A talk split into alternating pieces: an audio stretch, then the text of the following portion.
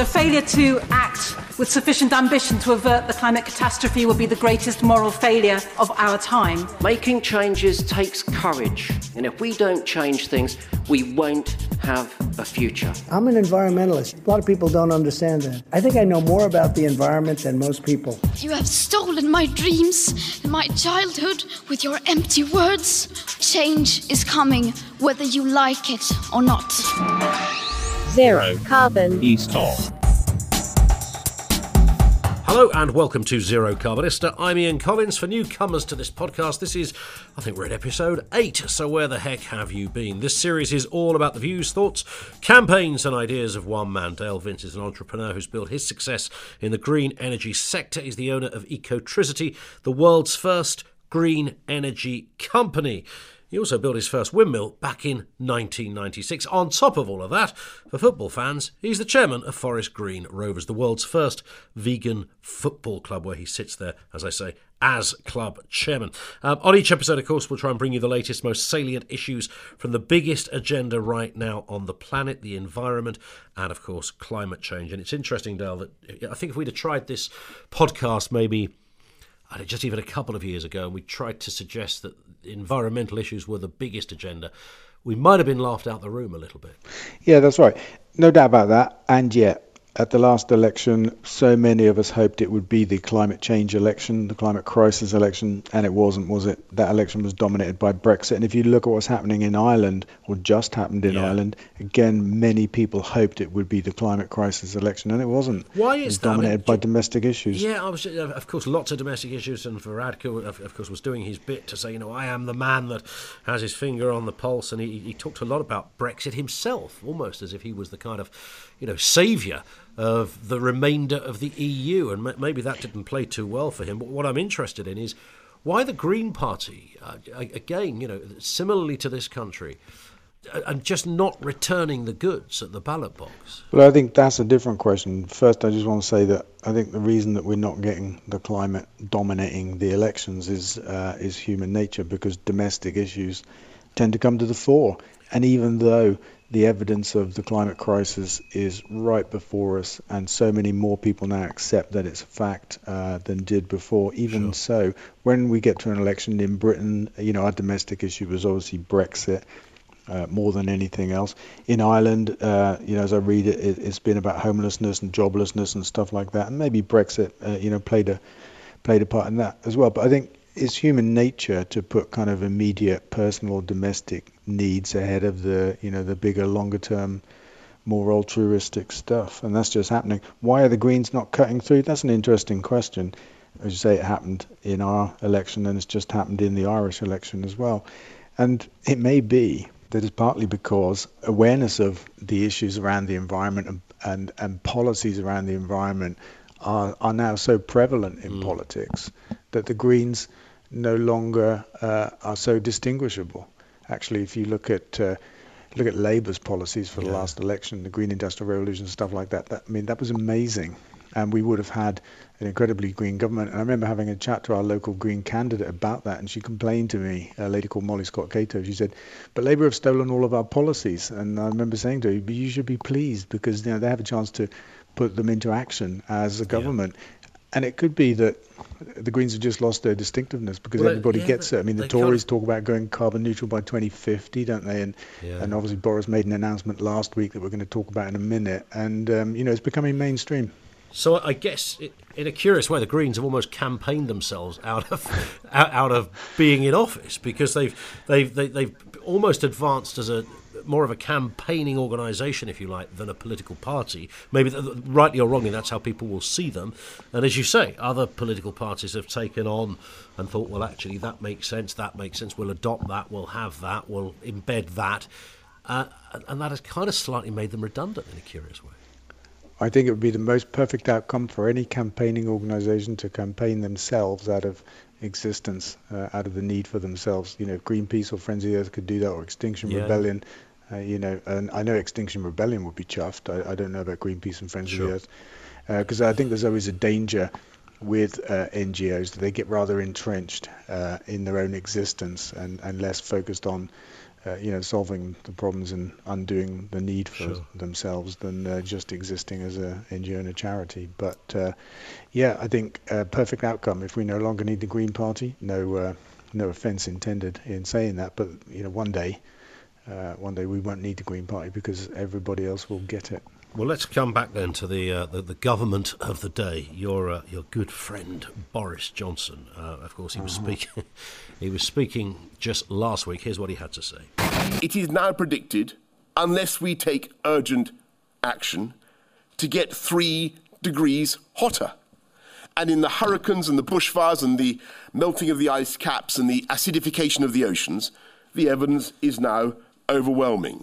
Uh, there it is, Dale. The evidence is now overwhelming, says our own Prime Minister. I mean, you've given him a bit of a tough time and not really believed in the, the Johnson font of wisdom, I think we can fairly say. Is he getting it now, or are there other things going on in the background here? I think if I've been giving him a tough time up until now, it's been about Brexit. It's been about the illogicality uh, of what he says and what he's you know been trying to do uh, to our country and stuff like that. So it's not been about the climate because he's not really been particularly active on that front. Uh, You know, last three, four years of British politics have been dominated by Brexit at the cost of everything else. I do hope that he gets it. I've said that before. You know, we'll see now whether he does get it. Uh, I think the clip you played was the launch of uh, COP26. Yeah. David Attenborough went there to uh, help him out a little Yeah, bit. we'll hear from and, him in know, a sec. give him a bit of a bit of cred. I think what Boris said, a lot of it was lifted from the uh, resignation letter of uh, Claire Perry, Claire O'Neill, uh, I should say. Um, yeah, I mean, he was heading up COP26, of course, until yeah, got, she got it. sacked. Or got sacked, yeah, one of the No, she got sacked. Absolutely. uh, but you know, I, I read the I read the, her letter, and, and she put the science position perfectly, and uh, Boris Johnson repeated that also rather perfectly. But fair play. I just hope he means it, and that's always the doubt with Boris Johnson whether he means it. What, what about the big headline that came out of it, of course, was that petrol, diesel, you won't be able to buy a new one after 2035. That was 2040, I think. They've, they've brought that forward five years. I'm imagining if you were marking that work as a teacher, it would be good but could do better. I think I would go back to what I just said. Does he mean it? Yeah. Because within days of that announcement, that so say policy announcement of the foreshortening by five years, we had a letter from OLEV, the uh, Office of Low Emission Vehicles, part of the government, saying that actually it's a consultation, not a policy change, and inviting uh, the industry to join in the consultation process for that change. Sure. So it doesn't appear to actually be a policy change that Johnson announced, although he announced it as if it was. Well, on the same day, this is what David Attenborough said. We all know the dangers. We all know the potential catastrophe. We've had quite enough of talk about that. But now, although we have now all agreed on the problem, we now have to do something about it. And I'm assuming, Dale, you would look at that as a man who does get it. Yeah, definitely. And you know, when I don't know, I didn't say this, but you know, you go back to the idea of uh, changing the date from 2040 to 2035. Yeah, it's definitely movement in the right direction, but I don't think it's enough. Um, it's hardly acting with a with a sense of urgency. I think sufficient to the crisis. 2030 would be an ambitious date. I think it's doable as well. Uh, 2035 is three parliaments from now. Uh, and you know, in the context of Yeah, this it's not a climate crisis, I just it's not good enough, really. And also, you, you'll still be able to drive your gas guzzler. Exactly. Um, so, so there's nothing being banned. I mean, one could argue that between now and then, maybe they'll make it harder for you to drive. Road tax will be more expensive, and there'll be more congestion charges in towns and cities. One would, I suppose, reasonably assume. Yeah, I mean, it could take 20 years to clean the fleet of cars up completely to be electric, couldn't it, from that date, 2035 or whenever it turns out to be, because of the rate at which new cars uh, go on the roads and old cars leave the roads. It could easily be 20 years before we've got a substantially electrified fleet of cars. Here's a question from Viv on Twitter who says, Dale, do you fancy stepping up to lead COP26? We just mentioned this. Um, Claire Perry, uh, by all accounts, I always thought quite a good egg. And uh, she, she, there she was appointed as the, the, the, the chair, as it were, of, of, of COP26. And then she was fired. I mean, the job is obviously vacant. David Cameron didn't want it. Oh, Michael Gove, as I The, understand it. the environmentalist Michael Gove, you're talking about? Yeah, that one. Yeah. yeah. Yeah. It's like a Um, reincarnation of David Bellamy, isn't he, really? yeah, a mini one. He's a mini me. but reading Claire O'Neill's resignation letter is, is quite clear that we're woefully unprepared for COP26. Uh, you know, the French prepared for COP25 probably a year in advance and went on a major diplomatic offensive around the world to get everybody on the same page. We've done nothing so far and not even had a cabinet meeting about it. So it looks like a bit of a perhaps poison chalice for anybody, which may be why David Cameron ducked it and Gove as well. But uh, it'll never come my way, and I'm probably not, to answer the question, probably not qualified or capable of uh, managing something like that realistically. I would imagine it's probably a monumental ball ache. Well, regardless of the regardless of the seriousness of what is going on, yeah. I, you, are clearly. De- I mean, maybe David, perhaps David Cameron's smartest move in his entire adult life was been to say, "I'm not going to take this on," because I, I would imagine you are dealing with probably quite a lot of egos and a lot of politics as well. You just want to get on with it, but you're maybe not even allowed to get on with it. Yeah, I reckon David Cameron's smartest move in his adult life was actually to resign rather than have to deliver Brexit. yes. That was smart. Um, but yeah, I mean, I would lack the patience for that kind of process, for the you know the diplomatic niceties, yep. the language, the evasions, the prevarications, and all that kind of stuff. Because you know I feel the urgency, uh, and I prefer to speak directly and plainly, and I, I do prefer that people do the same. So I, I don't think I would do too well sure. in uh, in a COP. You, you might not follow the rule book, is what I'm sensing from what you're saying. well, I might be a bit demanding, which, which has always held you in pretty good stead the last time I looked. So uh, nothing nothing fundamentally wrong with that. Uh, this in from David on Facebook. Surely Chris Packham doesn't agree with your bird killing windmills, says. Uh, David. I, I, don't know what he's referring. Well, he's obviously referring to Trump and the windmill comment. Well, I don't know why Chris Packham comes into this. Has he been making noises about windmills? Uh, I went to meet him last week. Uh, it, uh, that'll be what it is. Oh, and oh, okay. um, yeah, we posted it on social media.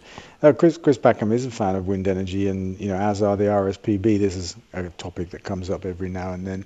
Properly sited windmills aren't a problem for birds. Sure. Um, it's as simple as that. Let's talk uh, we'll come on to EU uh, deforestation in a second because that, that's an interesting story. But um, food is something that we talk about a lot on on this podcast, uh, Dale, because it's you know very t- absolutely central, in, in, fact, intrinsic, key to everything we talk about when it comes to the environment and environmentally based issues. Food, the food chain, the food supply is absolutely central to it. Yeah, and the choices that we make, isn't it? And uh, you know, I've been uh, been watching the news and the rise of the coronavirus, uh, which which I misread every time I see it as the carnovirus, and and there's something in that because I.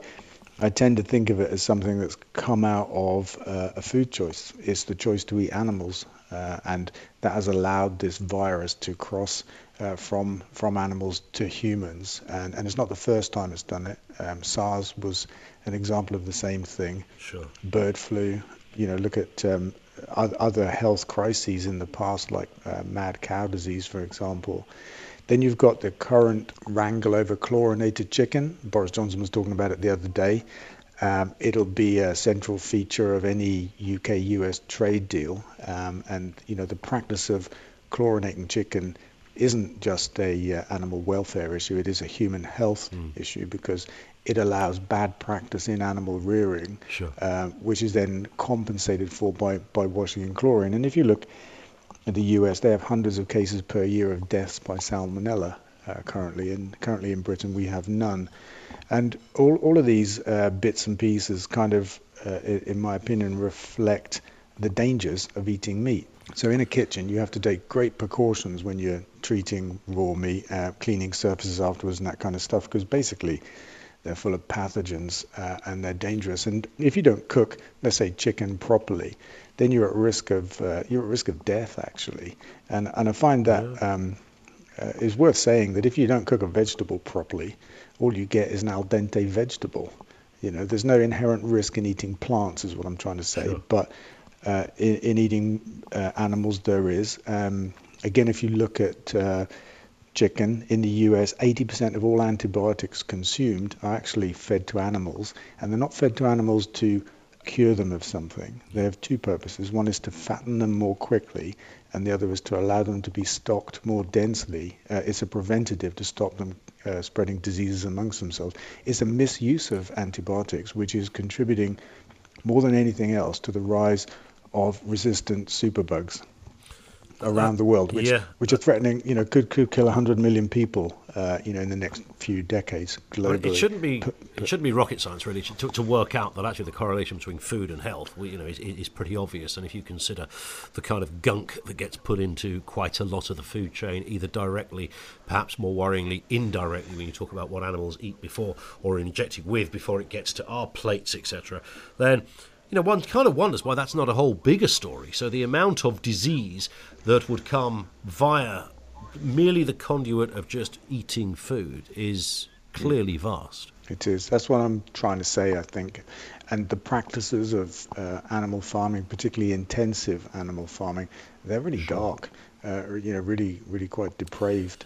Um, but but it, it doesn't get enough spotlight. Here's a couple of questions. Uh, Phil on Twitter, can you get your podcast loaded onto YouTube, please? I only get to hear the ones you publish on Facebook. Uh, I'm sure we know a technical man, Dale, that can maybe do that.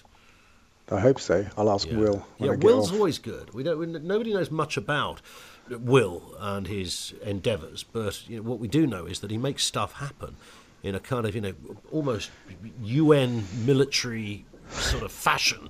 Stu- you say it to Will, it happens the next day. I, I, I fear the man is more connected than he's uh, than he's telling any of us. Um, this one comes in from Lizzie on Facebook. You'll have to give some context to this as well if you can. I'm a long-term Ecotricity customer. I have two of your eco bonds. Is there another one coming? I'd love to be involved. Can you explain then, Dale, what what is an eco bond, how it works, and can Lizzie get another one? Yeah, I think we launched our first eco bond maybe 10 years ago, and uh, the idea was to uh, give our customers and other people actually the chance to share in the financial benefits of building new renewable energy projects, uh, wind farms or wind parks, sun parks, that kind of stuff. And so I think we raised about 10 million pounds the first time, offering about 7% interest rate, a little bit more for customers, and, and it went down really well. It was fully subscribed, um, and we used the money to build some new wind parks, and then we did an EcoBond 2, and I think we're up to EcoBond 4 at the moment. We raised about 40 million quid that way in total. Wow. And um, we we've been thinking about another bond for the projects that we've got coming soon because there's been a hiatus in the building uh, program for us, well for everybody, you know, due to the Conservative government. But we've got some stuff happening this year, and we can see some more stuff coming. So it's been crossing our mind. But one of the things we wanted to do was to go from um, the kind of bond that we've done at the moment, which can't be traded, to something that's listed because it gives people the chance to get in and get out when they like. And so we've been looking at having a listed bond, and that's that's on our list of things to uh, to land maybe in the next 12 months or so. Okay. Uh, and a final story to end on, but a, a, a deeply worrying one, I think, for most people. Let me, let me just read you this, Dale, as it came through on the newswires. The European Union wants to protect the climate and reduce carbon emissions from motor vehicles by blending fuels with increasing shares of supposedly eco friendly biofuels. Last year, 1.9 million tonnes of palm oil were added to diesel fuel in the EU, in addition to millions of tonnes of equally harmful rapeseed and soybean oils. The plantations needed to satisfy Europe's demands for palm oil covers an area of 700,000 hectares, land that until recently was still rainforest and the habitat of 5,000 endangered orangutans. This it's not comfortable reading looking at this and kind of goes slightly against the grain of what we thought was a progressive EU are all about cutting down on this kind of caper. Yeah, I'm totally against the use of uh, biofuels like that to substitute uh, for fossil fuels. Uh, I don't think they make any sense, not environmentally, not in terms of uh, you know the wildlife depletion that comes from it as well. That vast area of land that's being used to grow uh, palm oil is presumably not just for the diesel supplement that you mentioned, but also for food, which is another uh, area of great concern, I think. But to use essentially food ingredients to to uh, dilute uh, fossil fuels for some uh, you know claimed environment benefit, I, I think is nonsense. We've just got to move to that proper transition to electric transport. Can we just finally have a Donald Trump clip? I mean, we. I've now If we have realised it doesn't it doesn't even matter if they're environmentally based. Not when he says stuff like this. Today, I'm proud to declare that the United States is in the midst of an economic boom, the likes of which the world has never seen before. America is thriving, America is flourishing, and yes, America is winning again like never before. And as it sta- as it stands at the moment, Dale, this looks like the man to win again. Yeah, the polls certainly indicate he's uh, he's in with a shout, don't they? Uh, perhaps more so than they did uh, at his first time of trying. Um, scary thought, but here's um, here's a happy thought to end on. He only gets five more years, unless he changes the constitution. But I don't think he's going to be able to do that. There you go. And that is a moment to finish on. Dale will speak on the next episode. Thanks, Ian. Look forward to it. And that is it for this episode. Don't forget, of course, to subscribe for free from your podcast provider so that you get each one automatically and also leave a review as well. That's really important stuff. Equally as important, crucial slash vital that you follow Dale on social media. That's twitter.com slash Dale Vince, facebook.com slash Dale Vince. We'll see you on the next one. Zero Carbonista.